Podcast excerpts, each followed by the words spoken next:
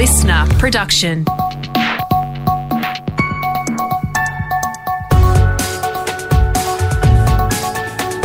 Australia Today's Morning Agenda with Natasha Belling. Good morning. Thanks for your company. Let's check what's making headlines this Friday, the 20th of August. A glimmer of hope this Friday morning with new reports today about what businesses may open once Australia reaches its vaccination target.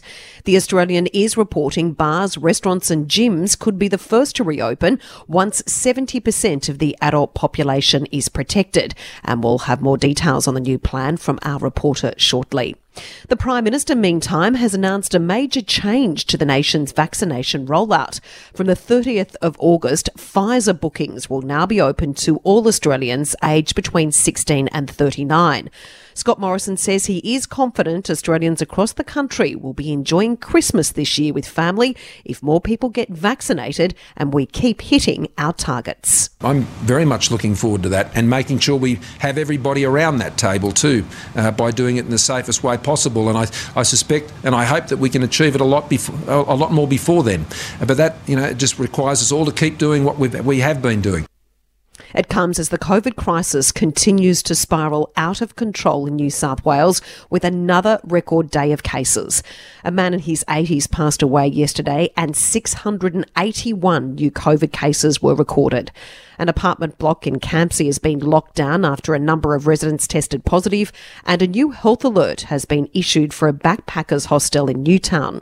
New South Wales Premier Gladys Berejiklian admitting we have to learn to live with Delta even when vaccination rates are high. We can't pretend that we're going to be zero cases around Australia of Delta. Uh, as the Doherty report says, once you get to 80% double doses and you have to open up, everybody's going to have to learn to live with Delta. Admittedly, in New South Wales, we're learning that earlier than others. The New South Wales government has also announced the lockdown will be extended for regional New South Wales until at least the 28th of August as cases continue to grow across the west and far west of the state. In Victoria, the state government says there is no cause for alarm despite a spike in COVID case numbers. There were 57 new cases detected in Victoria yesterday, 44 were in quarantine while infectious, and there are a number of mystery cases. Here is Premier Daniel Andrews. Every case is a challenge, but if it's a case who's been in isolation for their entire infectious period, then that's the system working as it should. In other news this morning, a plane carrying up to 100 Australian citizens and Afghan interpreters has landed in Perth overnight. A British Air Force flight rescued the Australian and Afghan nationals from Kabul before the Aussie team picked them up from the United Arab Emirates and flew them into Australia. Meantime, concerns are growing over the unfolding humanitarian crisis in Afghanistan, with thousands still trying to flee. Ex soldier and lawyer Glenn Kolomeitz, who is trying to get families out of the country, has told the project he can't understand why more people are not being rescued from the airport. We have um, 17 people sitting in that terminal at uh, HK Airport right now. Um, their brother was killed in Afghanistan working for our forces. So 17 members of a family, including three babies. Why the hell weren't they on that flight? The government has their names and they know they're there. Now let's check what's happening in your state with our reporters on the ground. We return to New South Wales, and despite no details from the New South Wales Premier about what freedoms residents may get once we hit our vaccination targets, a new report today has revealed bars, restaurants, and gyms across the state could reopen to people who are fully vaccinated. Our reporter Siobhan Caulfield has the details from Sydney. That's right, Taj. The Australian reports the proposal drawn up by government ministers just needs to be signed off by Gladys Berejiklian and will include measures like alfresco dining and capacity restrictions to make it more COVID safe. The downside, we're not expected to reach 70% vaccine coverage until early October. It comes as businesses continue to struggle during lockdown, and this one will be heartbreaking for Sydney siders. Iconic restaurant Golden Century Seafood, which has long been favoured favoured by politicians, foodies, and business leaders, has gone into administration. The business owner saying they're not prepared to commit to a long term lease in these uncertain times. And to Victoria now, and there's a new push for schools to be able to use rapid COVID tests, which can give results in minutes. It's part of a plan to get students back into the classrooms as soon as possible and avoid further disruptions even during lockdowns. As James Lake reports from Melbourne, it would be easy to follow with models already working overseas. You'd think it's a no brainer, Tash, to get kids back into class. Schools in California are already up and running with the simple rule for all staff to be fully vaccinated and have weekly COVID tests. Since March in the UK, all staff and students have been getting rapid tests twice a week and made to isolate for 10 days if they come back with a confirmed infection. The hold-up in Australia rests with authorities' reluctance to take up rapid testing with concerns they're just not as accurate. Now, the latest in business and finance news this morning, we're joined by Scott Phillips from the Motley Fool. Scott, good morning. The Treasurer was out selling the latest unemployment figures yesterday, but unfortunately, the headline hides the reality. Tash, good morning. And it really does, unfortunately, as you said. Look, the good news is unemployment 4.6%, down from 4.9. Let's take that win. There's not that many of them during a pandemic, so we'll take that. And jobs are actually created, which is also a net positive, right? We could have been in a much worse situation. Some economists were expecting a big fall in jobs. So those two things are positive. The problem is that even despite those two numbers, the unemployment rate fell basically only because people stopped looking for work.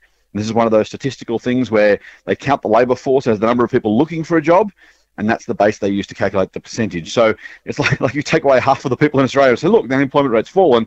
You can't quite do that. So, yes, a good result or decent result in terms of jobs created, given what could have been the case, but that number hides the reality that simply people gave up looking for work, which is a sign of people leaving the labour market and, frankly, not expecting to be able to find work, and that's not a good thing. No, certainly not. And Scott, as we talk about life post lockdown, the vaccination debate is really interesting, not just for staff, but also for customers.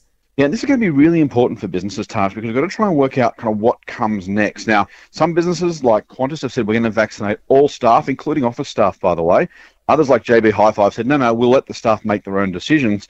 Now that has issues for, for bosses, for companies, for employment conditions and how you go about finding staff but it also matters for the customers who go to those stores. Do you go to JB Hi-Fi if you're worried about vaccination? Do you fly Qantas if you object to their you know, imposition of, of vaccination? But they've also done things like this. There's an Outback Music Festival called the Big Red Bash up in Birdsville.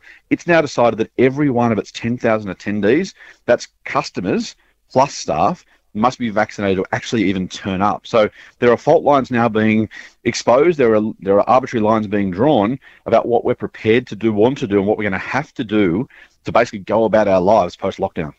And also, interestingly, today's got the fall in iron ore down by almost a third in just three months, is taking a real bite out of share prices, and also big problems for the federal budget coming up. Yeah, that's a really good point. So at the moment, we know iron ore has fallen about a third in three months. That's a big, big deal. It was always unsustainably high. I'm pretty sure we've talked about this before. BHP share price down to a six-month low. So that's hurting shareholders. But we've got to remember that one of the biggest swing factors in the federal government, probably the biggest one in the federal budget, I should say, is the iron ore price and the impact it has on company profits. Now, the government doesn't get the iron ore royalties, but it does make a whole lot more money when BHP, Rio, and others pay a whole lot more tax. And so, if the iron ore price continues to fall and stays low, at a really terrible time for the budget, we're going to have much less tax revenue coming in, and that's really going to impact the government's ability to start to pay down some of this debt. Interesting days ahead. Thanks so much, Scott. Thanks, Tash. Time for sport now with Brett Thomas and Brett. The Storm pulled off a record equaling win over the Titans on the Gold Coast last night. Yes, good morning, Tash. That's right. 19 in a row, equaling the Eastern Suburbs Roosters of 1975. They had to do it the hard way. They fell 10 0 down against the Titans last night. Then they clicked into gear. Cam Munster was huge in the second half. Now, Coach Craig Bellamy says that that was never a goal of theirs, but it's still a special achievement. We didn't put a whole heap of energy into it. To be quite honest, I'm really proud of this group for you know being able to win 19 in a row. Like that's hard to do in any era, I'd imagine, but certainly you know the era that we're in now. Now, while the Storm of course, are rampaging at the top of the ladder. The Titans are in danger of slipping out of the top eight. They will do so if Canberra beat Manly tonight. The Sea Eagles will be without Tommy Turbo with that cheekbone injury. Tevita Funa is the replacement. Uh, that's the early game at Suncorp, followed by a blockbuster tash between the Bunnies and the Panthers. Can't wait for that can't wait and talking about blockbusters, Brett. It will certainly be plenty on the field with the AFL this weekend, and it starts tonight at Marvel Stadium. Very well done, Tash. Yes, everything at stake for the Power and the Bulldogs. They face off tonight at Marvel. The Dogs need a win to guarantee their top four spot. If they lose and the Lions beat the Eagles tomorrow, they are out of the top four and lose that double chance. The minor premiership is in play should Port get the four points. And after back to back losses, Doggies coach Luke Beveridge says tonight's game is a great chance to put their season back on track this could be great for us. You know that it's it's a finals like game before the finals. There's a lot at stake, and we know how well Port Adelaide have been playing and how formidable they've been in recent times. And, and if we put our best foot forward, it, it potentially does us a world of good. Geelong and Melbourne have made three changes each for their top of the table clash uh, tomorrow night. The Cats opting to rest Shaun Higgins. Gary Rohan is among their inclusions. The Demons boosted by the returns of Jack Viney, Steven May, and Tom McDonald. And Wayne Carey, the AFL great, says neither side will flirt with their form before the finals. Given that you go straight into next week, you are going flat knacker. Oh, yeah. You are making sure your form and players are hardened, ready to go. If you go half hearted or just a little bit, that's when you do get injured and that's when you lose confidence. And there's a reason to watch just about every game in the NRL and AFL this weekend. Yeah, absolutely. And I'm so happy about this. The Barty Party is back on, Brett, and another impressive win for our lovely Ash. Yes, the Barty Party is being held in Cincinnati in the United States at the moment. She's wiped the court with Victoria Azarenka this morning, another two-time Grand Slam champ. 6 love, 6-2. She is into the quarterfinals, Tash. So uh, bouncing back from that uh, shock early exit at Tokyo, uh, she's into form, which is good to see. Have a great weekend. Thanks, Brett. You too. British singer songwriter Ed Sheeran has dedicated his new album to longtime friend and Australian music industry legend Michael Gudinski. The four time Grammy winner has revealed his new song, Visiting Hours, was written after Gudinski's death earlier this year as he waited in hotel quarantine to attend the funeral. It will feature backup vocals from Kylie Minogue and Jimmy Barnes. And that's all you need to know to start your day with Australia Today's morning agenda in your podcast feed from 6:30 a.m. every weekday morning. You can also catch the latest episode in a whole new world of audio by downloading the new listener app for free. I'm Natasha Belling. Thanks for your company. Have a great day, stay safe and have a nice weekend and we look forward to seeing you bright and early on Monday.